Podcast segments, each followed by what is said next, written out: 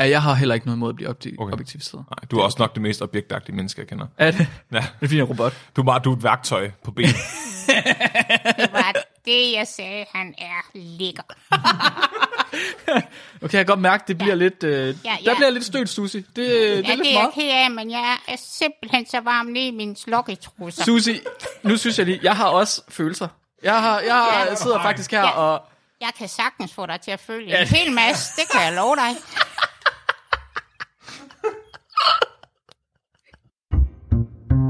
Vi bringer en advarsel. Den følgende podcast handler om vanvittig videnskab. Al forskningen, der præsenteres, er 100% ægte og udført af professionelle.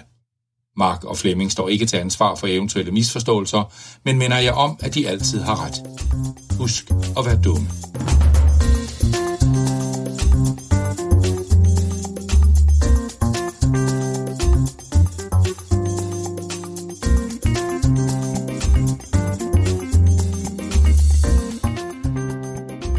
Kære dig, der lytter til denne podcast.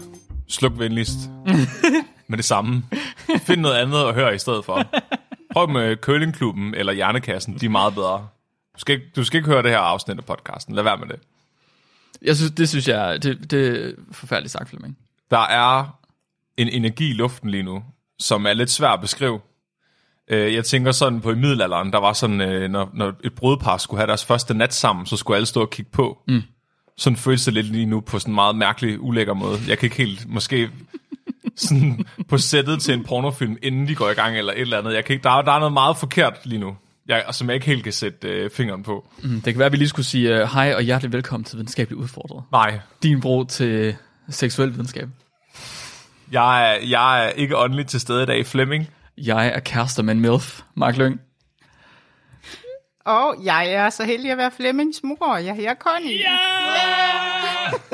Vi har Men, men jeg er jo lidt nervøs, og jeg er ikke sikker på, at jeg kan svare på det hele. Så derfor har jeg taget en veninde med.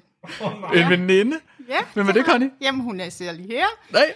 Hej, jeg hedder Susi, og jeg er sexopod. Og jeg vil lige sige til dem, der ikke ved, hvad en sexopod er, at, at der er jo nogen, der heller ikke kunne blive psykolog, vel? Og de blev så sådan en psykoterapeut. Men det var, fordi de kan ikke gå så mange år i skole, og det gjorde jeg heller ikke. Så, så jeg tog simpelthen og købte en ordentlig kasse dokumentarfilm og en kasse osterejer, og så gik jeg i gang. Og nu er jeg så nået dertil, hvor jeg kan kalde mig en sexopod, og I skal bare spørge drengen, fordi jeg ved næsten alt. Jeg har prøvet det hele. Og så bliver jeg lige nødt til at sige, Mark, du har sådan en sexet stemme. Ja. Jeg, jeg, er lidt, jeg bliver helt varm i trussen, når jeg hører det. Og, og jeg har også set billeder af dig, og du har den spændstigste, dejlige lille krop. Det var bare det. Jeg, I skal bare fyre den af, drenge. Jeg er så klar. Det her det er alt, jeg håbede på, og meget, meget, meget mere. det er så meget bedre. Jeg kunne ikke have tænkt mig til det her. Det er så godt. Åh, oh, vi er så glade for... Connie, tusind tak, fordi du er med. Og tak Ja, til tak. Susi, fordi Susi er med. Det er også rigtig Ja. dejligt. Jeg tænkte, jeg havde brug for en til lige at hjælpe mig lidt, hvis det kørte af sporet, eller Ja. ja. hvis der var noget, jeg ikke kunne klare. Så jeg håber, det er ok. Flemming, er det okay? Jeg, jeg, jeg er nødt til at tilføje, at vi kun har én mikrofon, mig og min mor deler. Og Susi. Så jeg sidder, jeg sidder på skødet af min mor hele optagelsen, og er nødt til at hive mikrofonen over, der vil sige noget. Så hvis folk er lidt i tvivl om, hvorfor jeg er så stille i dag, så er det bare, fordi jeg sidder og græder uden en mikrofon det meste af tiden. det, jeg vil sige, det er meget smukt, at øh, første gang i flere år, at vi skulle optage face to face, så er det sammen med, sammen med din mor, Flemming. Det kan jeg meget godt lide. Nå, vi skal til det. Nej. Jo, vi skal. Vi har taget Connie med i studiet i dag. En meget, meget, meget særlig gæst. Tak. Og vi sidder på Tåsinge i Flemmings hjem. Øhm, og det gør vi, fordi at øh, formålet med dags øh, i dag, grunden til, at du er med, Connie, det er fordi, at Flemming han har, han har valgt, at vi skulle lave et lille videnskabeligt studie. Ja. Og øh, han har simpelthen, øh, han har simpelthen valgt at sælge dig. Flemming han har simpelthen valgt at, at, at sælge dig til, øh, til podcastens lyttere, ved at hvis de nu kom og drak nogle bajer sammen med Flemming, så må, så må du, Connie, komme med i studiet og tale om sex sammen med mig. Hvilket er en af mine store drømme. Og det er jeg meget beæret over, Ja. fordi tænk så er der simpelthen er kunder derude. Jeg vil godt, til, jeg vil godt lige tilføje, at, at lytterne har været meget villige til at købe produktet. Fordi jeg tror, at halvdelen af dem, der kom til Bayer-studiet, var tilfældige mennesker, de havde trukket med for at få tallet op på over 200. Ja.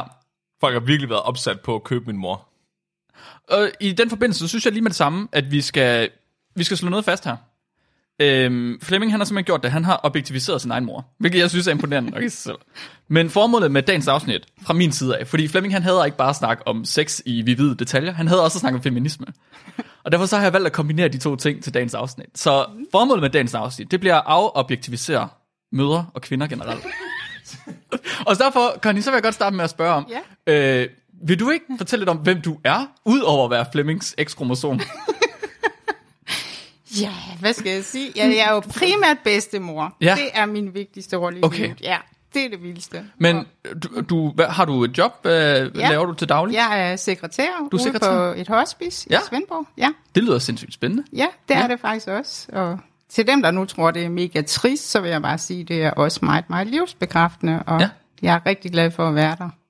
Det lyder rigtig dejligt. Hvad med interesser? Har du noget, du laver i din fritid? Ja, altså jeg går jo både på jagt og passer børn, og jeg har får og Ja. en hest, og ja, så jeg, jeg er sådan en, der lidt godt kan lide det ude i det frie også. En stærk personlighed bag Flemmings mor. Hvem skulle have troet det? Fordi Flemming har jo ingen personlighed. Altså nu er jeg lige, jeg er nødt til, du kan ikke bare kaste feminismekortet efter mig her. Jeg synes faktisk, at det er meget, hvad hedder det, kvindefristillende, at jeg sælger min mor. Det er da lige præcis feministisk. Ja, nej, det tror jeg måske er det modsatte. Og det kommer vi ind på senere, Flemming. Nå. Men altså, nu er jeg jo også med, ikke? Ja, Og- det er rigtigt. jeg, Undskyld. Jeg, jeg, jeg vil også. jo lige fortælle jer, at hvis jeg sådan har en interesse i at købe og sådan, så har jeg jo lavet sådan et kursuscenter. Ja. Ja, og der, der kan man altså komme ind og lære en masse, selvfølgelig imod lidt betaling. Ja, jeg har virkelig noget at give af, det kan jeg bare sige jer. Det lyder rigtig dejligt, jeg. Så, så slå lige op på www.susiskursushus.dk Jeg, t- jeg er sikker på, at vi alle sammen kunne bruge sådan et kursus. Hvor er det bare godt, at mor hun arbejder på et hospice, så hun, jeg, kommer, jeg kommer til at dø i dag flere gange.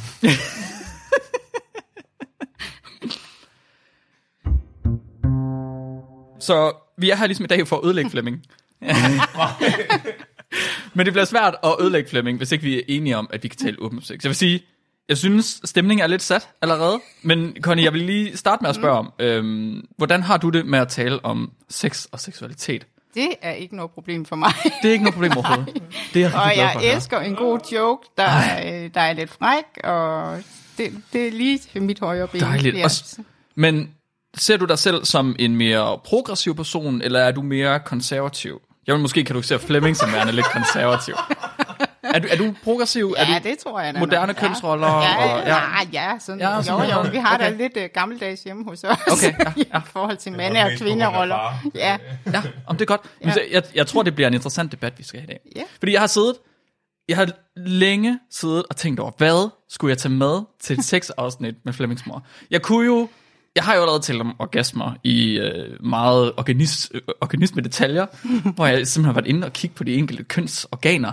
Øhm, og det kunne jeg godt gøre igen, men der, der synes jeg lidt, vi har været. Så jeg har også spurgt Flemming, og når man spørger Flemming, og så kigger han dumt på mig og siger, vi skal selvfølgelig tale om sex. Og som sådan, Flemming for helvede, der er jo, sex er jo ikke bare én ting. Sex er jo et, et stort, bredt emne, felt, med, med specialiteter indenunder. Øhm, men det er jo nok, fordi Flemming han er en mand, der knap nok er sikker på, hvordan hans børn de er blevet til. Og så gik det op for mig, at når nu, Connie, du er med mm. som Flemmings mor, ja. og når nu de fleste, vi har en del lytterspørgsmål, når nu de fleste af lytternes spørgsmål, de handler om din rolle som Flemmings mor, ja. så ville det være passende at tale om fænomenet MILF. Mark, Ja. må jeg, er det okay, hvis jeg går? Nej, Er det, må, jeg tænkte bare, altså, kan du ikke bare køre den med min mor? det er faktisk lidt ærgerligt, at vi ikke har fået dig spændt fast til stolen. Det, var bare, det, var, det burde vi have gjort. Det er meget vigtigt. Jeg kører ned og henter noget mælk. Ja, nej, du bliver siddende. Jeg låser døren. Du er så ulækker, når du snakker om sex, Mark. Altså, hvis han skal bindes, ikke også, så har jeg også erfaring der, fordi jeg kan sådan noget bondage noget. Ja, det er godt. Ja. Perfekt. Skide godt. Ligesom jeg havde på. Så i dag, der skal vi tale om mødre, som unge mænd vurderer passende at bolle. Og så skal vi tale om, hvilken betydning det label har for mødre og for kvinder generelt. Nej, Jo, nej. jo. Okay, vi går i gang. Og det kan være, at jeg lige skal sige, at øh, øh, strukturen i dag bliver, at jeg, vi har et afsnit, som vi plejer, og så slutter vi af med, at vi har en del lytterspørgsmål. Lytterne har sendt spørgsmål ind til Connie, som Connie så får lov til at svare på her øh, til sidst i, øh, i afsnittet. Connie, kender du hjemmesiden Pornhub? Nej, det gør jeg godt nok ikke. Men det kan da være, du vil fortælle mig, hvad det er. Mark, hvad er Pornhub? Mark, hvad er det? Connie, Pornhub er, ifølge dem selv, verdens største porno hjemmeside. Det er simpelthen verdens største hjemmeside for porno. Jo. De er så store, at hvert eneste år, der udgiver de selv et overblik over hjemmesidens statistik øh, for det seneste år, hvor de simpelthen kommenterer på antallet af besøg, af længden af besøg, hvilke søgeord folk de har brugt på deres porno hjemmeside, øh, og hvilke videoer der oftest er blevet set. I 2019, der havde Pornhub 43 milliarder besøg Hold da det er rigtig, rigtig mange. Det er fem gange så mange, som der er, øh, over fem gange så mange, som der er befolkning i hele verden i dag. Og det tal har kun været stigende siden. Mm. I dag er det, er det flere, men de har faktisk ikke publiceret det for, øh, for sidste år. Man må altså sige, at Pornhub har en rimelig robust indsigt i det moderne menneskes seksuelle præferencer. Hvis vi så lige dykker ned i dataet fra 2022, så kan vi zoome ind på de mest brugte søgeord. Og så ser vi, at det tredje mest søgte ord i hele verden, det er MILF. Hold da op. Ja, Hvad er de to andre? Ja, det er kun overgået af hentai og Japanese. Okay. Jeg, jeg skulle lige til at sige, hvad med incest? Fl- Nej, den er der, øh, den er længere nede. Okay, Ja, okay. Stepmom er også en ret stor. Flemming, kan du ikke prøve at forklare din mor, hvad hentai er? Det er, øh, det er sådan en japansk fisk. Ja, Fiskeret. ja. Øh, som man spiser henne ved thai. Det er rigtigt. Skulle man være mere interesseret i at dykke ned i det data, der er specifikt for Danmark, så er MILF det femte mest søgte ord, men den tredje mest sete kategori. Der bliver simpelthen der bliver set forskel på, om det er et søgeord eller en kategori. Det er altså meget, meget, meget, meget, meget populært. Der virker til at være en rimelig stor seksuel interesse for mødre. Faktisk i det meste af verden. Med mindre det er møderne selv, der sidder og kigger. Muligvis. Det er der jo ikke nogen, der ved noget om i det her. Nej. Øh, det kan jo være, at det faktisk er noget, som mødre de synes er interessant, at det er mødre, der er med på skærmen. Hvorfor sagde du det, mor? Det var bare sådan, lige- altså jeg har jo ikke været derinde vel.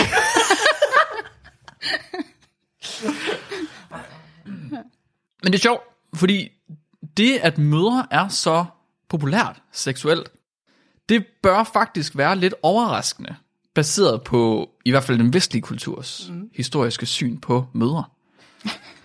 Lad os prøve at pakke ordet MILF ud. Connie, ved du, hvad MILF det står for? Ja, det ved jeg. For det, har, det, har jeg, godt. fa- det har jeg faktisk spurgt Flemming om. Nå, sådan. Skide godt. ja, det Hvad er- sagde Flemming? Han sagde, mother, I would like to fuck. Okay, han gav faktisk en rigtig uh, forkortelse. Ja. Ved du også, hvor det stammer fra? Nej. Nej. Ved du, hvor det stammer fra, Flemming? Det stammer fra Ødipus. Det gør det faktisk ikke, men det er rigtigt, at der er øh, historiske tråde til at have lyst til at have sex med mødre langt tilbage i historien. Helt, altså til Ødipus-komplekset selvfølgelig, men også, øhm, hvad fanden var det? Jeg tror, var det Beethoven, der skrev en eller anden sang? Figaro måske, der handlede noget om at bolde sin mor? Jeg kan ikke huske det. Øhm, der er sådan lidt usikkerhed om oprindelsen af selve MILF som forkortelse. Men der er ret stor enighed om, at det blev gjort populært i den første American Pie-film i 1999. I en scene, der er yndet, øh, ældet cirka lige så yndigt som hytteost, der bliver Stiflers mom beskrevet som M-I-L-F. Mom, I'd like to fuck. Siden da så er populærkulturen stukket fuldstændig af med MILF. Det er blevet brugt både ironisk og meget lidt ironisk i film, musik og litteratur til at vise teenage-drengens forelskelse i deres jævnaldrendes mødre. Simpelthen små drenge, der er forelsket i mødre. Okay, så er det nødvendigvis ikke ens egen mor. Det behøver, nej, det er ikke ens egen mor. Der er ikke, der er ikke noget incest over det. Det er Nej, okay. andres mødre. Okay, nå, så det skal være andres mødre. Øhm, det er et godt spørgsmål. Det ved jeg ikke, om det står i definitionen. Det tror jeg. Fordi så er du jo sådan set den eneste, der er kvalificeret ved det her bord til at bedømme, om min mor er en milfmark. Det er rigtigt. Vil du gerne have øh, bedømmelse? Det bliver du jo lige nødt til. Øh, det er jo ikke, der er jo ikke billede på podcasten i dag. Må jeg, må jeg give... Øh, ja, jeg slog lige Flemming. Må jeg, må jeg give mit øh, svar til sidst i optaget i afsnittet? Vi har Du en skal del, ikke vi være bange for, at jeg rister dig. nej, nej, nej, nej. Vi har en del, vi skal pakke ud. Altså mit eneste mål for i dag, det er at sørge for, at det her bliver lige så ubehageligt for jer, som det er for mig. Men så man spørger sig selv, hvorfor den her store fasc- fascination med MILFs i porno? Hvorfor er det så populært i pornosøgningen? tror du, mor? Ja, ja, jeg forstår det jo ikke, men... Øh, Ja, hvorfor, hvorfor, tror du, hvorfor tror I, at drenge, mænd, de er så interesserede i mødre? Hvad er det for noget? øh, jeg synes, det er lidt mærkeligt, men øh, jeg ved ikke lige, hvad det skulle være. Anden. Måske fordi man gerne vil prøve en erfaren kvinde, eller en, en man kan føle sig tryg med. Det er et godt bud, Ja. helt sikkert. Hvad skulle, hvad skulle Pangdang, den alternative, være til en mor? Hvad, hvad tænker du på? Hvad, hvad, vil, hvad vil det omvendte være, hvis det ikke var en mor? Hvad vil man så have i stedet for? En far. En far? Ja, det er rigtigt, en far. En hvis det dilf. stadig skulle være en kvinde. Jeg, jeg tror det er, fordi man, man ved, at en MILF er avlsdygtig. Okay. Fordi hun har jo succesfuldt reproduceret i forvejen. Det er meget evolutionært psykologisk sagt af dig. Det er meget biologisk sagt af dig. du er meget biologisk person, Flemming. Øhm, der er nogen, der har stillet sig det spørgsmål. Hvorfor er folk fascineret af MILFs i forhold til andre, hvad skal man sige, billedlige fremstillinger af kvinder? Der var et studie tilbage fra 2014, der satte sig øh, for at finde ud af, hvad forskellen er mellem pornofilm, der indeholder teens, altså teenager, og pornofilm, der indeholder MILFs. Og specifikt så vil de gerne undersøge forskellen i forvisningen af alder, race, sex, kontekst, hvorvidt det er på et toilet, eller et hotelværelse, øh, graden af nøgenhed og kønshår. Deres hypoteser gik på, at pornofilm om teens og pornofilm om MILFs, de har to modsatrettede formål. Med unge, uerfarne kvinder, der er formålet, at kvinden bliver domineret, mens det, som du siger, Connie, Ja. med MILFs, er ældre kvinder med mere erfaring, der i stedet for kan dominere. Det var deres hypoteser. De forventede faktisk det samme, som du gjorde, Connie. Du kunne godt være øh, sexforsker. Havde- Var det noget, du fik fra Susie? Nej, altså lige den der, den her kom fra mig selv. Ja. Kæft, mand. Ja, prøv at. Men altså, spørger du mig, Mark, ikke også, så synes jeg jo også, at vi er lidt lækre, selvom vi er blevet lidt ældre. Og jeg kan godt lide din tilgang med, at du har været ude og studere kønsdele. Det, Ja. ja. det er lidt det samme som mig. Ja. Det har jeg faktisk gået meget op i. Det gør jeg altså også, vi Ja. ja. gør det stadigvæk. Ja. Ja. Din egen eller andres? Alle sammen. Alle sammen, ja. Også min egen. Er det okay, Flemming? Nej. Nej, det er dejligt. Så det her forskningshold, det havde to hypoteser. Teens er uerfarne, MILFs er erfarne. Og for at teste deres hypoteser, så gik de ind på Google. Så tog de søgefeltet, og så skrev de i søgefeltet forskellige søgeord. De skrev for eksempel free porn, XXX, porno, sex videos, naked, nude, sex movies, top porn og hot porn. Fordi det er jo det, man gør, når man skal ind og finde porno inde på internettet. Det var meget vigtigt for dem, at det var gratis porno, man kunne få fat i. De ville, de ville, simpelthen, de ville også vide, om der var forskel på øh, fremvisningen af MILFs i gratis porno, frem for, altså internetporno, frem for det, man så køber på videofilm, på VHS-bånd. Som er det, som vores fædre alle, alle som har haft. Ved du noget om det, mor? Det er ikke. Jeg har tavshedspligt. Det kunne, det kunne jeg fandme forestille mig. så de søgte på de her søgeord, og så lavede de en liste over de første 20 hjemmesider for hvert søgeord. Og det resulterede i en liste på i alt 180 hjemmesider. Og efter det så ekskluderede de betalingshjemmesider, hjemmesider med live feeds, og øh, hjemmesider, der ikke havde både en MILF og en teen kategori. Til sidst, så nåede, wow, til sidst nåede de frem til en liste med 10 hjemmesider. redtube.com, pornhot.com, xnxx.com, keysmovies.com, youporn.com, sunporn.com, ugist.com, orgasm.com, spangwire.com og shufuni.com. Men sig, det er også flere porno hjemmesider, end jeg har hørt om. Må jeg indrømme. Jeg kan ikke til dem. Og du er ellers ret lært på det punkt. Jamen, jeg har studeret dem, Flemming. Altså, har- hører, hører du ikke efter? På et intellektuelt niveau. Meget, ja, ja. Jeg, jeg havde også tænkt mig, at jeg skulle gøre det her studie efter, bagefter.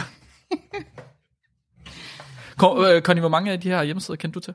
Øh, faktisk ikke en eneste af dem. Ikke en og af jeg dem. er helt ærlig at sige, at øh, porno, det er ikke lige noget for mig. Jeg, Nej. synes simpelthen, at det er så udstillet og kunstigt, og altså, for, jeg kunne lige så godt se en øh, hakbøf blev banket med en kødhammer, eller sådan noget, sådan med de der nærbilleder der, hvor det nærmest dukker på linsen. Det er jeg helst fri for.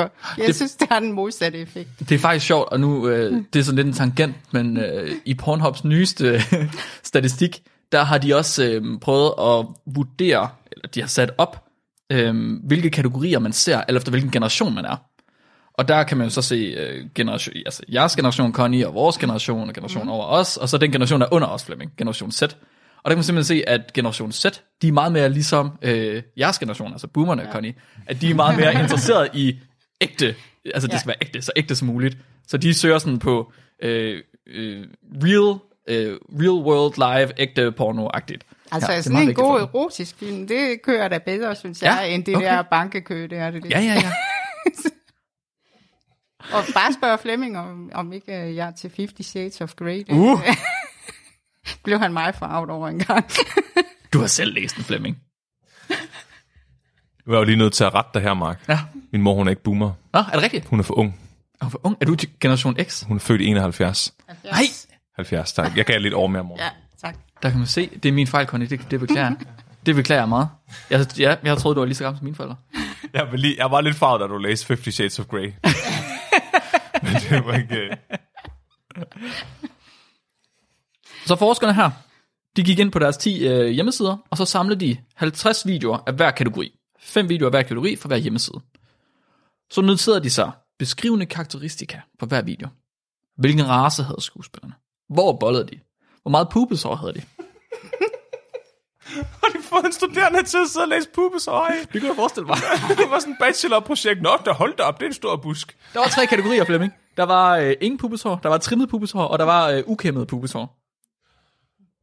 Hvordan vurderer man forskellen på trimmet og ukæmmet pubeshår? Ja, det kan man jo kun, hvis man er ekspert. Jeg har nemlig hørt noget med, at folk, der er rødhårede for eksempel, de har ikke særlig mange pubeshår. Så jeg tænker bare sådan, hvordan kan du se det på en rød... Altså har de, har de opstillet kriterierne i studiet, eller... Det er et godt spørgsmål. Der er man nødt til at have flere dommere, og så vurdere, om dommerne er enige. Det kan man selvfølgelig have ret i. Ja. Og, og må jeg godt lige byde ind herovre fra? Mm. Altså, er det okay, Connie, at jeg lige fortæller det? Fordi du gik jo en gang og fantaserer om en stor nier.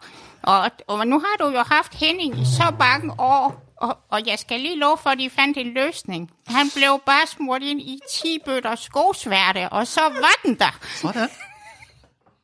Det er pragmatisk, løsningsorienteret, det vil jeg sige. Jeg går ned og henter en øl. Du kan godt tage med til mig, Flemming. Nå, men Connie, vi kan godt fortsætte, mens Flemming han nu er væk. Ja, vi behøver ham ikke. Nej, han er, han er øh, eye candy i dag. Han er kun til, kun tilbehør. Okay, så øh, de noterede alle de her ting her, og så noterede de så også, hvilke seksuelle aktiviteter skuespillerne de udførte. Mm. Kys, øh, fellatio, conilingus, analsex, alle de her ting her. Og så noterede de sig magtforholdet mellem skuespillerne. Hvilke partner var mest erfaren. Øhm, og de kiggede for eksempel på sådan noget som, som titlerne. Kunne man ligesom se ud fra titlerne, at det var en uerfaren person? Var det en eller anden persons første gang, de prøvede et eller andet? De kiggede også på, hvem der kontrollerede hastigheden, og hvem der kontrollerede øh, akten. Spændende. Vores spørgsmål til artiklen, det er jo, hvorfor er folk vilde med MILFs? Artiklen svarer egentlig på en del andre spørgsmål, som man nok kan høre ud fra, at de har kigget mange forskellige ting, og dem kan vi ligesom bruge som indikatorer. For eksempel, så synes jeg, det er lidt interessant. Der er ingen forskel på alderen på mændene imellem teen-videoer og MILF-videoer. Det er ikke vigtigt, hvilken alder manden har, faktisk. Mm. Så selvom det, det er højst sandsynligt en ældre mand i de her teen-videoer, men det kan også være en ældre mand i de her MILF-videoer. Det er ikke ja. vigtigt. Og det indikerer jo, at MILFs ikke kun er en fantasi for teenage-drenge.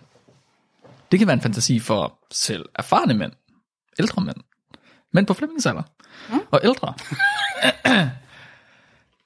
det eneste signifikante forskel, forskerne kunne finde på kvinderne mellem MILF og teen-videoer, det var, at kvinderne i MILF-videoerne generelt var ældre, mere erfarne og mere ivrige efter sex end kvinderne i teen-videoerne. Præcis som du forudsagde, Connie. Din hypotese, den passer. Så ud fra den artikel, så kan man konkludere, at MILF-fantasien hovedsageligt inkluderer ældre kvinder, der er ivrige efter at initiere sex, og som ved, hvad de laver. Og det er altså ret tydeligt, at i hvert fald i porno, der er mordelen ikke nødvendigvis vigtig. Her der kan begreberne cougar eller puma med rette bruges som alternativ. Hvordan har de verificeret, at det er mødre i de der film? Jamen det har de, det har de ikke kunnet. Har der været sådan en lille historie i starten, hvor de passer børn inden eller sådan noget? Det er Afleverer dem i skole, og så... Det er et godt spørgsmål, Flemming. Det tror jeg ikke, der er. Men jeg tror også, det er derfor, man ligesom kan konkludere, at det, mordelen er ikke vigtig. Jeg tror måske bare, at MILF er blevet lidt sådan en, øhm, et paraplyterm for en, en ældre, erfaren kvinde. Hvor at, når man så kigger mere på almindelig sex, så kan man så bruge de to andre termer, cougar eller puma, som jo betyder erfarne kvinder, øh, der er ude efter øh, yngre mænd, i stedet for. Ja, Nu sidder du og siger ældre og erfarne kvinder. Mm-hmm. Du skal jo lige huske, at begge vores koner også per, altså, juridisk set er MILFs. Ja, det er de. Øh, men faktisk så en puma, og det var jeg meget overrasket over det her. En, en cougar er en kvinde, der er øh, over 40 og er efter mænd i 20'erne. En puma er en kvinde, der er i sine 30'ere og er i, efter mænd i 20'erne. Det relaterer til begge os to, Flemming. I hvert fald lige et år endnu. Ja, lige præcis. Hvad, okay, hvad så? Hvilket kattedyr er det så, hvis kvinden er i 80'erne? Hmm, så kalder man dem en gilf, også selvom de ikke har nogen børn. Men der må være et kattedyr til hvert årti. Ja, ikke noget, jeg har fundet. Puma og cougar er de eneste, jeg har fundet. Men det kan også være, det er bare, fordi jeg ikke er... er, er Det er en de der omstrejfende gadekatte med et øje. Og,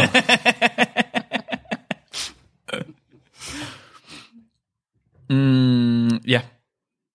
Så MILF-delen i porno er ikke det vigtigste. Og det kan være, at det faktisk er det, som folk oftest er efter. Det er fordi, at de ikke er efter MILF, øh, mordelen. Det er fordi, de er mere efter en kvinde, der har mere erfaring. Fordi seksualisering af mødre, den står ret meget i kontrast til, hvordan man ellers normalt fortolker mødres seksualitet. Det her med at skulle tænke, at en mor er fræk, det er ret tabu. Flemming, hvor, har du nogensinde tænkt over, at folk de kan kigge på din mor og synes, at hun er fræk? altså nu har min far jo øh, faktisk taget ansvaret for min seksuel undervisning. Mm, ja. Nå. Øhm, Det var, okay, det er vigtigt. Det er et spørgsmål, der kommer det, senere. det har min mor aldrig taget sig af. Okay. Øh, og han har lært mig, han sagde til mig, Flemming, min dreng, du skal aldrig få børn. Nej. Fordi når de først har fået børn, så giver det ikke mere. Fordi så er det ikke nødvendigt. Så jeg, synes også, det er lidt mærkeligt, ikke? Altså, at man seksualiserer dem, når, når, når de har ligesom, der er ikke længere noget formål med, med, med prokreering. Det er, øhm, det er interessant, du siger det, Flemming.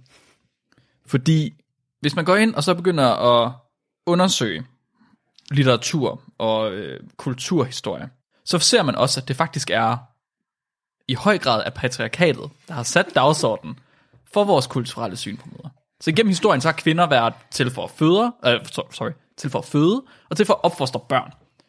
Som Flemmings far, han siger, Henning. Og al sex, der ikke var til for patriarken og familiens skyld, det var i bedste tilfælde amoralsk, og i værste tilfælde ulovligt. Og det er uden pis. I de britiske kolonier i de 18, øh, i de 18. og 19. århundrede, der øh, blev mødre, der var seksuelt aktive, de blev simpelthen frataget deres børn. Hvis mødre havde børn, og så valgte at have sex med folk, der ikke var deres egen mand, så kunne de simpelthen risikere at få frataget deres børn, fordi det var decideret ulovligt. så Flemming så bare sige ja. Ja, så nu vil jeg lige se en ting til det der, at far, øh, ham der far Henning der, han har sagt det mm-hmm. også. Øh, det kan godt være, at de der mænd, de synes, at kvinderne, de ikke giver mere. Men nu i mit øh, kursushus der, der kommer der jo sådan en del gifte mænd og siger, jeg vil gerne lige have en lille runde, fordi uh, hun giver ikke mere derhjemme. Og jeg kan bare hilse og sige, det forstår jeg med godt da. For Altså, hvis ikke jeg fik de der 1000 kroner, så gav jeg godt nok heller ikke da. Okay, så Susie, du mener, at det er fordi, at manden er dårlig, og ikke fordi kvinden ikke har lyst til sex? Ja, han kan også godt falde af på den. Det Ja. skal jeg da lige mene. Det synes jeg er ret vigtigt, at vi lige får sat, uh, sat det i kontekst. Det, det vil jeg dog nok sige. Ja, ikke godt? Jo, jeg holder med Susi. Ja, det er De i må også virkeligheden, stramme sig lidt ind. men det er vel i virkeligheden en relativt vigtig pointe, at mødre mister ikke bare deres seksualitet, bare fordi de bliver mødre. Connie, har man ikke stadig en seksualitet, Det efter man, har født? da. Det skulle jeg da lige... Ja. Jo, Nej, men nej. Er det ikke rigtigt? jo, jo, jo. Man har stadig lyst til sex, bare fordi Bare man har fået børn. altså når børnene flytter hjemmefra, så går det helt amok igen. Jeg siger det bare. Okay. Men når de bor hjemme, så øh, er der Så en lille, lille er dæmper på det. lyddæmper på. Okay, det vil sige, at det er i virkeligheden børnene, der lægger Ja, dæmperen. det kan godt. Ja, hvem giver at vække sine små børn også? Altså, Ja, ja. Men, Men, det, det hele. men Men, men det betyder ikke, at man ikke, altså, det betyder ikke, at der ikke er ligesom er lysten til sex bag. Der er stadig et, et vist libido. Nu, du behøver ikke sige alle de der ting, der ikke passer, mor, bare for at gøre Mark glad. Det kan ikke... øh, Jeg ved godt, at I lever i sølibat. Flemming, i det her dreams. afsnit, ja, i det her afsnit, Flemming, der er du øh, det blinde patriarkat. Du misforstår alt om kvinder, og du har ingen forståelse for deres behov og lyster. Der vil, jeg- der vil jeg lige lade min mor forsvare mig her. Hvad skal jeg sige? Du behøver, ja, du behøver ikke sige noget, Connie. Du behøver ikke forsvare ham. Han ved, han tager fejl. Så de love og regler, der har været i de forrige århundreder, de har betydet, at mødre er blevet strippet for deres seksualitet. Og at efter de blevet mødre, så kan de ikke længere ses som værende seksuelle væsener. Så bryster er ikke længere til for lyst, de er til for næring. Og det at kunne tænke sig til, at bryster skulle være til for lyst, det er tabu, fordi det er basically at tage barnets mælk.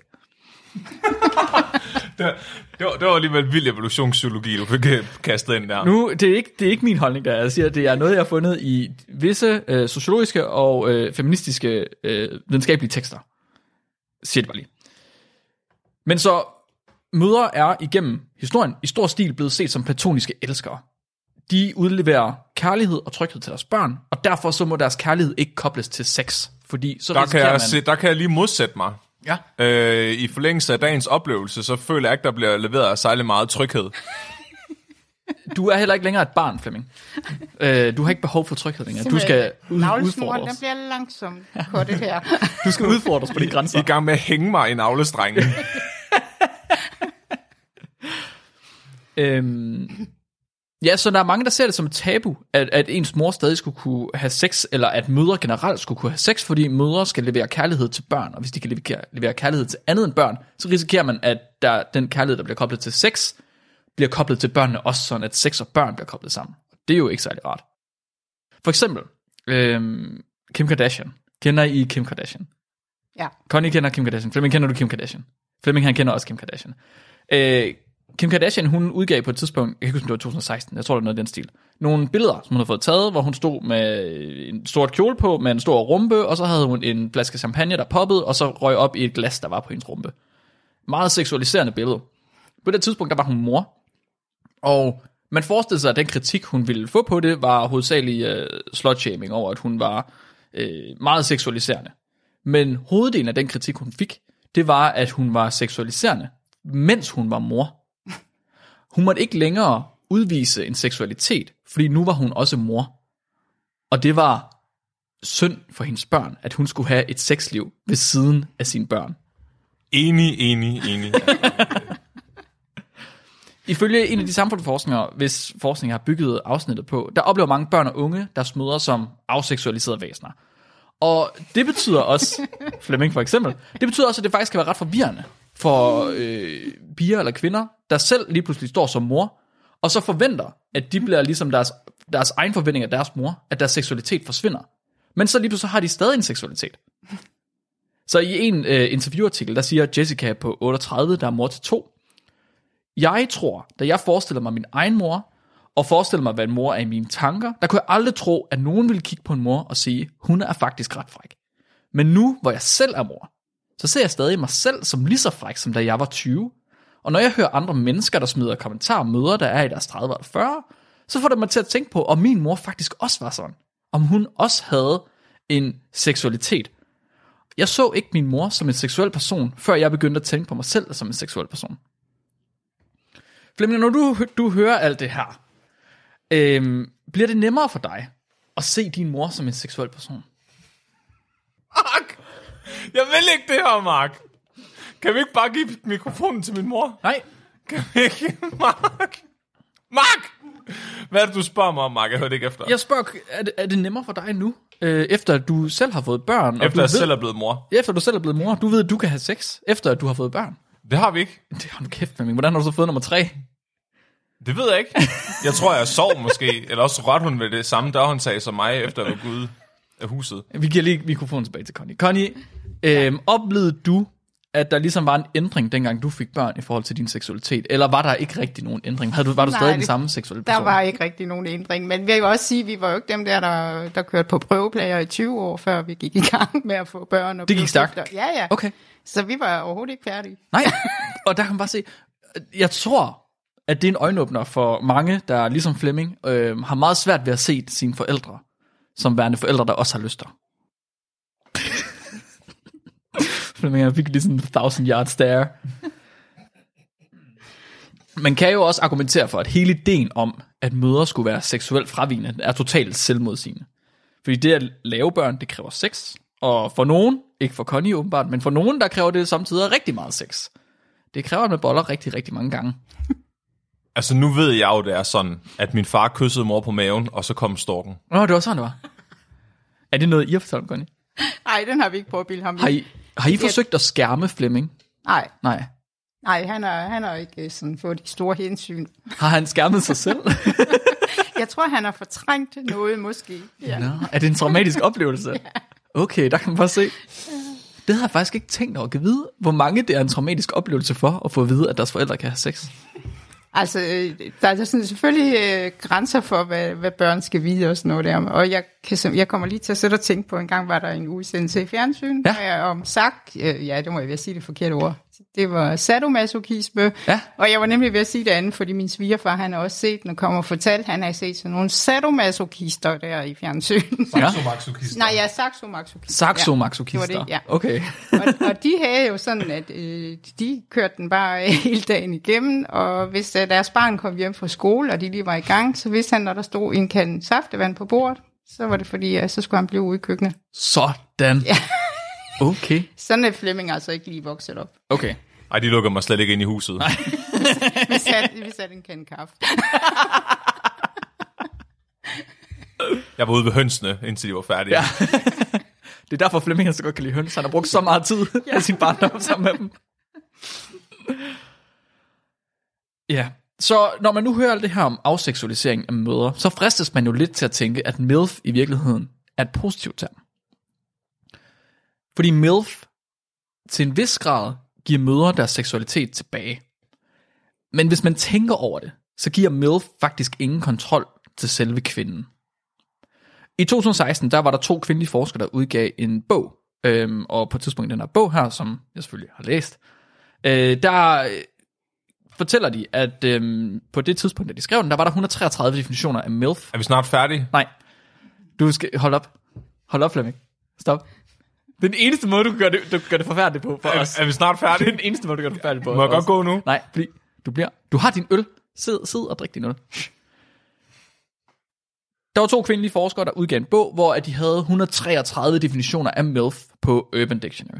Connie, Urban Dictionary det er sådan en hjemmeside, hvor folk de skriver øhm, øh, definitioner på slangtermer. Mm. Ja. Ja, og øh, det kan brugere selv gøre. Som for eksempel hentai. For eksempel hentai. Ja. Hvis nu du er i tvivl om, hvad det er, så kan du gå ind på Urban Dictionary, og så slå det op derinde. Det havde de, øh, der havde de definitioner på MILF. Og den mest anerkendte definition af brugerne, den definerede MILF som mødre som et mandligt individ ser som attraktiv nok til at ville have seksuelt samleje med. Hvis man river den sætning lidt fra hinanden, så vil man opdage, at al intention i ordet MILF ligger hos manden. Det er ikke et objektivt spørgsmål om, hvorvidt moren hun er pæn. Og det er heller ikke et subjektivt spørgsmål, der er op til hende. Kvinden, hun skal passe til ytrens subjektive præference, og det er i sagens natur fuldstændig irrelevant, om moren hun selv ønsker at blive fucked. Det er ikke vigtigt, om moren har lyst til at have sex, for om hun er en MILF. Og det betyder, at moren ingen autonomitet har i den her, den her seksualitet. Og derfor så er MILF et skoleeksempel på objektivisering. Det er sådan virkelig det at gøre en person til et seksuelt objekt. Så hvis man nogensinde er i tvivl om, hvad et seksuelt objekt er, så kan man bare tænke, moren i en MILF. Flemming, havde du nogensinde tænkt over, hvad et seksuelt objekt er? Det, det er en dildo, for eksempel. Ja. Mark. Men det er faktisk ikke engang Det er en sådan løgn. en tissemand, der er lavet af plastik. Så det er faktisk ikke engang en løgn. At det er nemlig lige præcis en dildo, og når man, gør, når man reducerer en person til et sexlegetøj, så har man lige præcis gjort dem til et objekt. Men er vi ikke alle sammen bare objekter? Det er jo det, som man prøver at komme udenom. At vi alle sammen er objekter. Vi er alle Hvorfor, sammen, hvorfor vil man ikke være et seksuelt objekt, Mark? Fordi man er følende mennesker, der selv... Fordi et seksuelt objekt kan du bruge, når du har lyst til, og smide væk, når du har lyst til. Du har følelser, Flemming. Altså, folk må gerne behandle mig som det objekt, jeg er. Har du lyst til, at folk de bare skal bolde dig og smide dig ud i hønsegården? ja, det, er, det er ikke et problem, jeg har oplevet så ofte, vil jeg sige. Men så... Nej, det Det kunne jeg forestille mig. rækkefølgen der, den er jo afgørende. For om man, man, skal spise ud i hønsegården før eller efter. Vil, vil du føle dig objektificeret, hvis nogen kalder dig en medmor? Mm. Nej, det vil da være, det vil da gøre mig sådan lidt, uh, yes, det var da fedt. Okay. Det er da okay. Det er ikke fordi, de får noget ud af det, men altså... Man kan sige, det er også forskelligt, hvordan folk de, øh, reagerer på at blive objektiviseret. I må gerne objektivisere mig og min mor. Okay. Ikke? Hvad med dig, Mark? Må vi objektivisere dig? Ja, jeg har heller ikke noget imod at blive obje- Okay. okay. objektiviseret. Nej, du er også nok det mest objektagtige menneske, jeg kender. Er det? Ja. Det er fordi, jeg er robot. Du er bare du er et værktøj på ben. Det var det, jeg sagde. Han er lækker. Okay, jeg kan godt mærke, det bliver lidt... Øh, Ja, Der ja. bliver lidt stødt, Susi. Det, det er Ja, lidt det er jeg meget. af, men jeg er simpelthen så varm nede i mine slokketrusser. Susi, nu synes jeg lige, jeg har også følelser. Jeg, har, jeg har, Ja. sidder faktisk her Ja. og... Jeg kan sagtens få dig til at følge Ja, en hel masse. Det kan jeg love dig.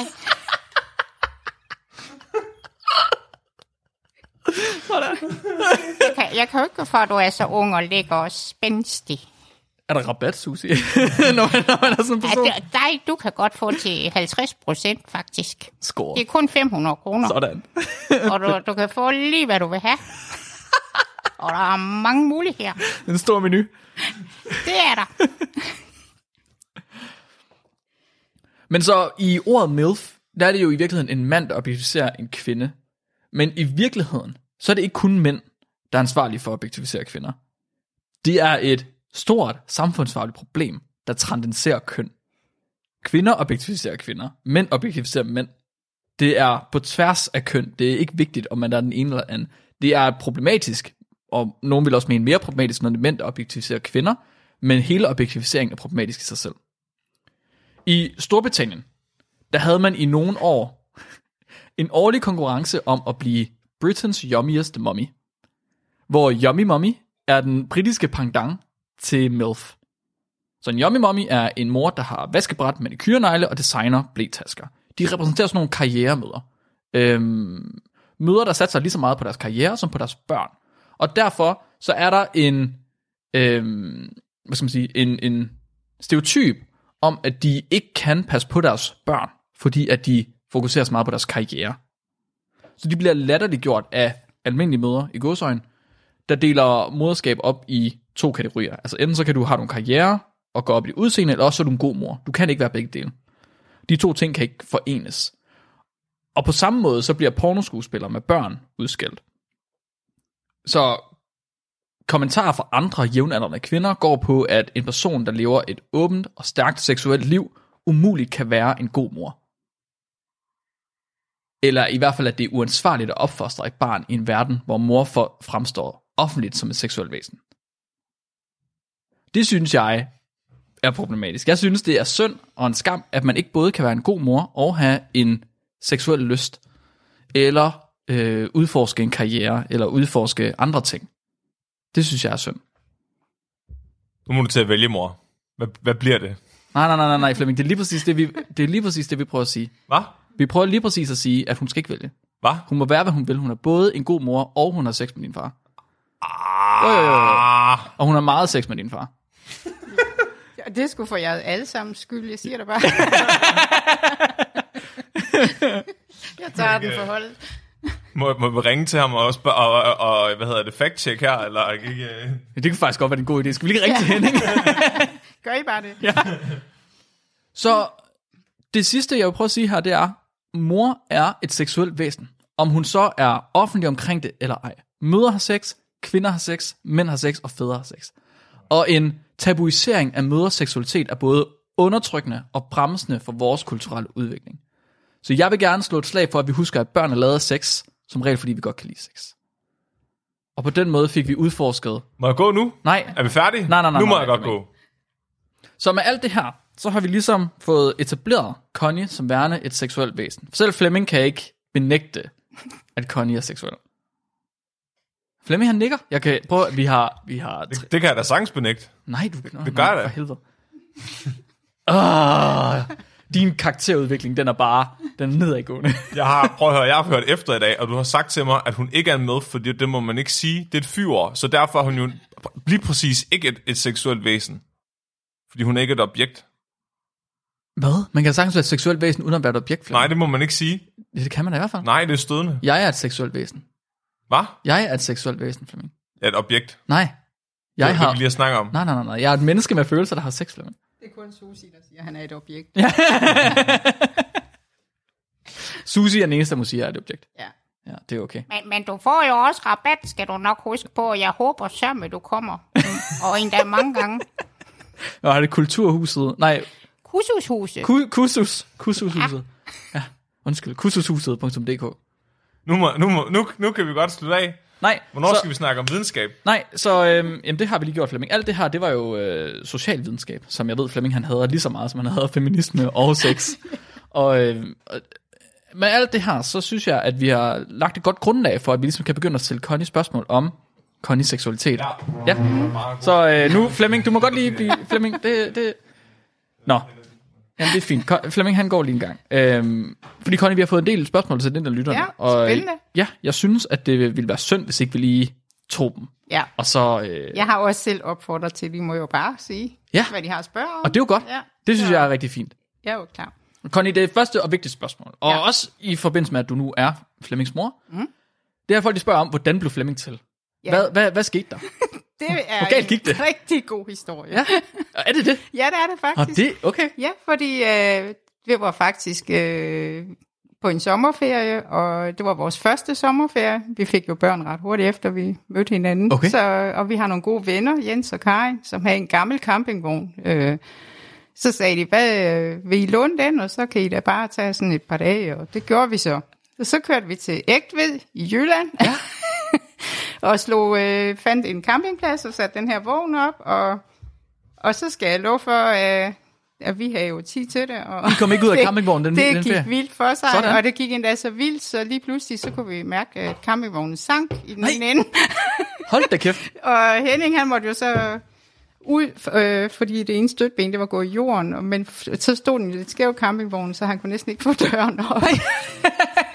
Så- men øh, det lykkedes, og Okay. ja, og så kom lille Flemming der. Så Flemming er lavet i en Ja, campingvogn, der er sang ned i det jyske muld. Ja, den blev banket i jorden. Faktisk smukt. Ja, det blev banket i jorden. Hold op. Det er faktisk ret poetisk. Ja. Jeg synes nok, jeg kunne mærke, at du havde noget jyde i dig, Flemming. Men, kommer men, derfra. men Connie, du skal da lige huske at tilføje, at I var jo også lige en tur i Tyskland der, inden at det der det skete, fordi der er jo alle de her sådan spændende legetøjsforretninger for voksne nede ved grænsen. Jamen, det behøver vi ikke snakke om. Nå, Jo, for jeg ved jo godt, at I var nede og storshoppe, og det var derfor, det gik så galt. og storshoppe. Ja, det, kan, det holder vi for os selv. Er det noget... Nu, du behøver ikke svare, men er det noget... Jeg kan ikke finde min voldtægtskasse. Jeg har lige været lede efter den. Jeg kan ikke finde den, Mark. Jeg kan ikke finde den. Prøv at fortælle. Prøv, kan I ikke lige... ISO har jo noget til fælles. Har vi det? Vildbjerg. Ja, det er rigtigt. Har I det er lyst også til at snakke om det, var? Ja, ja Vildbjerg. Er det, er det, Connie, er det noget, du gerne vil snakke om? Så jeg, jeg ved, Vi har været mange gange i Vildbjerg. Ja, ja, lytterne ved jo nok Ja. ja. godt, at jeg er, jeg er født, jeg er ikke født i Vildbjerg, jeg er opvokset i Vildbjerg. Er Øhm, du det? Ja, det er jeg. Og jeg fik at vide en gang, Flemming han kiggede meget mærkeligt på mig. Han har fået at vide, hvor jeg er fra mange gange. Ja. Og tiende gang han fik det at vide, så kigger jeg på ham og siger, du, er du, er det, er du fra, fra Vildbjerg? Nej, jeg er fra Vildbjerg. Nå, er det over i Jylland? Ja, Flemming, jeg er fra Jylland. Nå, men jeg synes, min far og min mor, de plejer at tage til Vildbjerg. Connie, ja. hvorfor er det, I tager til Vildbjerg? Jamen, øh, det er egentlig fordi, en gang imellem, så tager vi på et weekendophold, og det er simpelthen sådan, ja, men når vi har været sammen i mange år, så skal vi også en gang imellem lige trække stikket og tage Ja. ja. afsted. Og at Henning, han så kalder det for at tage på bolleweekend, det er jo en ting, men... og så er det tit passet sig, når vi sådan lige finder på det, at så er der altid plads øh, på et hotel i Vildbjerg. Simpelthen på Og det er faktisk et udmærket sted at være. Jeg Så synes, det er der meget- er ikke så langt til Herning, og ja, Ja, præcis, der er ikke så Ja. langt til Herning. vi har nogle gode senge, og ja. Jeg kan lige øh, tilføje, at det var også på Hotel Vildbjerg, at vi holdt min, far, min farfars bisættelse. Nå, okay. Den kan det hele. Hvad weekend var det? Det kan være, det har overlappet. Med, en bestemt mulighed. Øhm, nu siger du, at øh, Flemmings øh, til, tilstedeblivelse, den kom i en campingvogn. Øh, Der er mange, der har spurgt, om høns var involveret. Ej, det var, jo, på en måde kan man, hvis vi endelig skal putte dem ud i, i kanten der, og der er noget, der her brød på markedet hver fredag. Ja. Det var vi faktisk til, Ja. ja. da vi var der. Ja, og der var jo mange høns til salg. Dengang der solgte man alt muligt, øh, høns og kanin og alverdens ting ude på markedet. Så, Okay. Der er mange, der er meget øhm, så der har været strejf af høns indover. høns. Ja. Der er jo mange, der er interesseret i, hvor Flemmings, skal vi, skal vi kalde det kærlighed til høns? Mm. Jeg vil kalde det seksuelle fetish for høns. Det, men hvor, hvor det ligesom kommer fra. Og øh, nogen de spørger så om det, fordi at det ligesom var noget, der var der, da han øh, blev lavet. Og andre de spørger så om det, fordi at I er genetisk disponeret for at kunne lide høns. Nej, jeg, t- jeg tænker, det måske hænger sammen med, at vi bor på en gård, og ja. der har været rum og plads og mulighed for, at børnene de kunne få lov at have nogle sjove dyr og sådan. Så de har alt, haft alt fra høns og ind og gæs og kalkun og sågar en ged, der hed Gertrud. Sådan. og Flemming han gik faktisk allerede dengang rigtig meget op i høns. Jeg tror, vi har kørt land og rig rundt for at hente alle mulige forskellige raser, han ønskede sig. Så Det er meget smukt. Og nu kunne ja. vi jo så også høre lidt tidligere, at øh, Flemming han har brugt meget tid i den hønsegård. Når at han nu ikke lige måtte komme indenfor. jeg kan faktisk godt lide høns også rigtig meget. Ja. Åh, så der er måske noget Ja. genetisk. Ja. Altså, mormor og morfar, de havde jo så mange høns, at de fik forbehold for kommunen for at have dem. Og farmor, hun havde jo også høns overalt. Så der er faktisk mulighed for, at det ligger i generne. Vores, det største arvestykke i familien, det er et maleri af tip tip oldemor der står fået høns. Det er faktisk ret Ja. smukt. ja, det er Det er faktisk ret smukt. øhm, okay, Conny, nu kommer vi til noget, der er lidt mere sådan øh, dig specifikt, mm. og ikke Flemming. Så der er nogen, der spørger om, hvad din holdning er til SM, lak og læder. Jamen, det er da ganske afslappet, han har sagt. Ja. Øh, behøver jeg? De- Selvfølgelig, SM, det forbinder man tit med lak og læder. Mm. Men jeg synes da, at lak og læder, det er da frægt. Ja. Det er, når man har været sammen i mange år, så kan man også sige, jamen, man kan, så er det sgu nogle gange indpakningen, der lige skal gøres lidt ved. Og det er jo så, det leder os faktisk til et ja. nyt spørgsmål, der er, ja. Hvad, hvad så når nu man har været i gang øh, i, mm. sammen med den samme partner i så mange år? Hvordan hold, bliver man så ved med ligesom at holde interessen ved lige? Jamen, det var jo en del år. Ja, som jeg skrev, så er der også andre muligheder end øh, at gøre, gå nyt, eller Ja. ja. Ja, gå ved det kendte. Og en gang imellem, så kan der altså også godt være nogle pauser, og det tænker jeg, det er da helt naturligt. Sådan. Ja. Så jeg synes ikke, man skal være bange for at indrømme. Og, og så er der andre gange, jamen, så kører man ved det, man kender, og så er det bare, jamen, når det virker, og når den er der, så må man smide, mens hjernen er varmt, ikke? Du skriver noter nu, ikke, Flemming? Ja. Det er ret væsentligt. Din mor, hun har guldkorn her. Nej, jeg har lige sådan ud af kroppen oplevelse. Jeg sidder bare og prøver at stige så ondt, jeg overhovedet kan på marken, indtil jeg ikke tør at stille flere spørgsmål. Jeg kigger kun Conny i øjnene. Må jeg godt lige sige noget også, fordi at der, er jo- der er, nu siger I lak og læger, men der er jo også latex, det er ganske frægt. Det, det sætter så dejligt tæt til kroppen, og man sviger der godt nok en smule, men man skal også lige passe på, fordi jeg har prøvet, at jeg skulle lige slå en lille hurtig prut, inden han kom, ikke også? Og så kunne den ikke komme ud. Mm. Det er jo ikke åndbart. Så jeg havde jo simpelthen sådan en bul, der kørte rundt ind i min dragt. Og det var ikke nemt. Så kunne- pas lige på med det. Det kunne jeg forestille mig. Så skal man lige have en nål med, så man kan punktere latexballonen. Er det, bare, Nå ja, er det sådan et øh, full body kondom, Susie? Nej, det er da frækt, fordi også hvis man har nogle små buler på kroppen, man ikke er så glad for, så bliver de så dejligt stramme og glattet ud. Ah, det er smart. En form for øh, korset til det hele. Ja, ja. Det, det er lækkert, det kan jeg godt sige dig, Mark. Jeg ja. har faktisk sådan et kostume, der du godt må se, når Ja. du kommer til mit kursushus. Ja, det, ja, det må vi lige finde ud af, når du kommer til dit kursushus.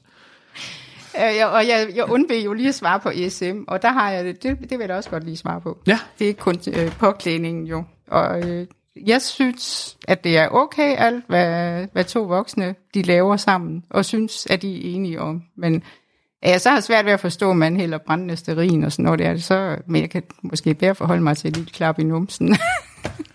sådan.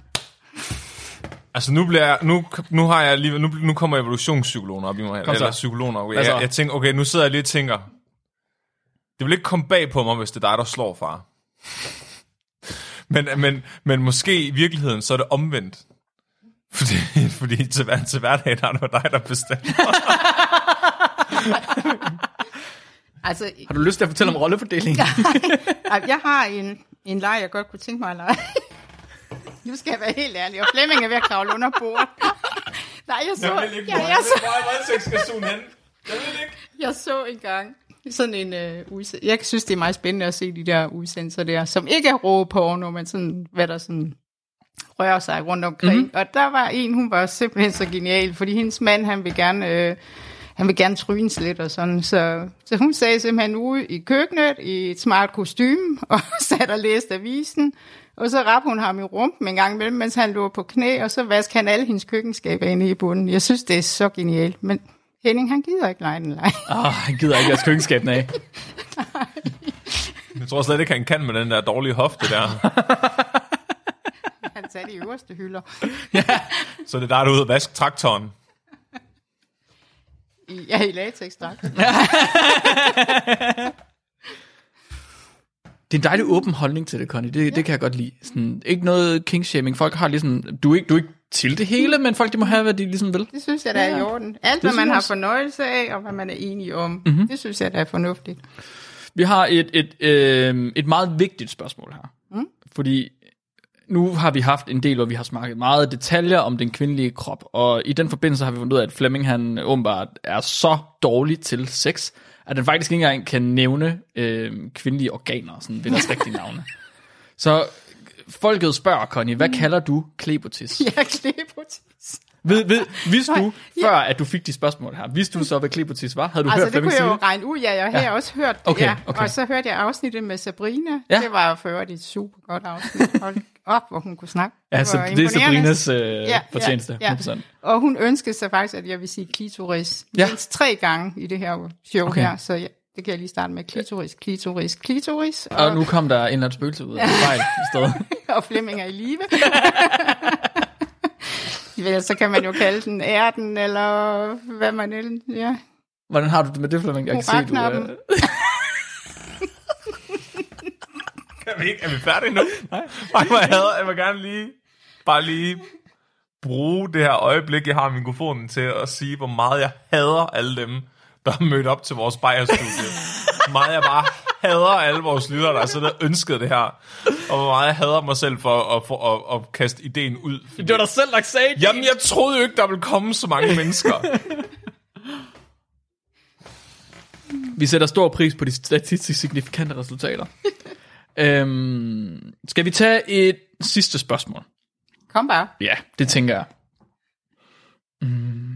Nu er jeg, lidt, jeg, skal, jeg er lige lidt i tvivl om det, fordi nu har vi faktisk snakket lidt om Flemmings seksualundervisning. Øh, det er nemlig nogen, der spørger ind til, men vi har alligevel lige, lige hørt, at det er Flemmings far, der har stået for den, ifølge Flemming. Ja, den var meget kort vej. Ja. Jeg Øh, tror, at nu om dagen, så behøves man ikke lære de unge og børnene så meget, uden at de har... Du tænker, de ved- de ved lidt mere, end, Ja, øh, de har end lidt hurtigt styr på det, ja. ja. Jo, jeg kan da sige, at øh, for vores åbenhed derhjemme, da børnene de blev så gamle, så de begyndte at, at sådan ses med det andet køn, Ja, ja, ja. Så, så tænkte jeg, jeg er så frigjort, så jeg sagde til dem, nu ude på badeværelset i en skuffe, der ligger der kondomer, og hvis nogen skal have bruge dem, så tager I bare. Og når der mangler nogen, så er der ikke nogen, der spørger. Men prøv lige at spørge, hvem der var mest elendig, når der begyndte at mangle, fordi jeg vidste ikke rigtig, hvem det var. Men så det, det var da en del af processen i at udvikle sig. Nej, så hvad, Flemming, du, du brugte alle kondomerne og, og var forfærdet over, at der ikke var flere? Nu skal vi lige tilføje her, jeg har en søster. Ja. Og hun mor sagde selv, at hun ikke vidste, hvem af os det var. Ja. Så nu kan jeg jo ikke, nu kan jeg, altså, jeg kan jo jeg ender med at udlevere hende, hvis jeg, hvis jeg afslører, at det er i hvert fald ikke på mig, der fik lov æren af at bruge dem. Det kan jo også være Henning.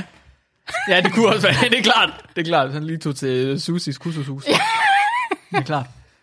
Nej, Henning, han har altså ikke været der. Jeg tror, han er alt for generet, men, men jeg kan ellers godt have et besøg. Det kan jeg godt sige. Er det, er det for meget er at spørge, for, Susie. er det for meget at spørge om, hvornår i øh, Flemming og hans søsters øh, øh, ungdom, at det her det skete? Jeg, jeg tror ikke, du kan freak min mor ud. Jeg tror ikke, du kan spare hende om noget, der vil gøre det. Nej, det er mere dig, jeg tænkte, i virkeligheden. Og det, Nej, nej, altså, du- er, det, er det for personligt? Du må gerne, nej, du må gerne ødelægge mig Hvor, fuldstændig. hvor gamle var de? Du, du skal huske, at jeg klipper det her afsnit, så jeg klipper bare det hele ud. bagefter. Ah, det er noget lort. Det kan være, det er mig, der klippe i stedet for. Altså, jeg aner jo faktisk ikke rigtig, hvor gamle de var. De Nej. var unge nok, vil jeg sige. Okay, det er fordi, at øh, jeg jeg er sådan lidt interesseret i, hvornår at, at forældre de er okay med, at deres børn begynder at have sex. Og der er mange forældre, der er meget forfærdet over, hvis de har det, før de er Nå, 15, ej, selvom... Sådan har jeg ikke haft det Nej. med nogen af dem overhovedet. Okay, igen en meget åben tilgang til det. Det, det, det, det er der har dejligt. jeg bare der, altså jeg har da, der er nogen, jeg ikke har været så glad for, at de har været sammen med, og så er der andre, og nu har de fundet en hver. Børnene, det er jo det lykkeligste, som jeg elsker overalt på jorden også. Øh, At have de rigtige svigerbørn, det er guld. Dejligt. Ja. Er det fordi, du lige så, har du nudget lidt? Har du skubbet dem lidt i en rigtig retning? Nej, det tror jeg det Ikke for tror jeg meget? faktisk ikke, nej. Nej, okay. Men øh, jeg, jeg jokede med det ude på arbejde en gang, med, øh, at øh, den svigersøn, jeg har Mhm. mm-hmm. og har haft hele tiden, så var der, havde jeg en kollega, han er sådan meget nøjeregnende med, hvad man siger, og så sagde jeg, men ham er jeg så glad for, ham for hun skulle ikke lov til at skifte ud. så siger han, Connie, det er jo ikke noget, du bestemmer. Så sagde jeg, det er det da. Det er da helt klart, når jeg bestemmer, og det var bare for at pisse ham af. Ja, ja, han var chokket, ja. Men ja, jo, man kan da godt øh, gøre sit til det ved at... Jeg tror da, det hjælper, at man accepterer dem, og man respekterer dem, og man kan også snakke med sine egne om, hvis de er uvenner, og sådan, om, om hvor fair det er, eller om der er flere vinkler. Så. Det er jo synes- også sådan, vi andre bliver gamle sammen.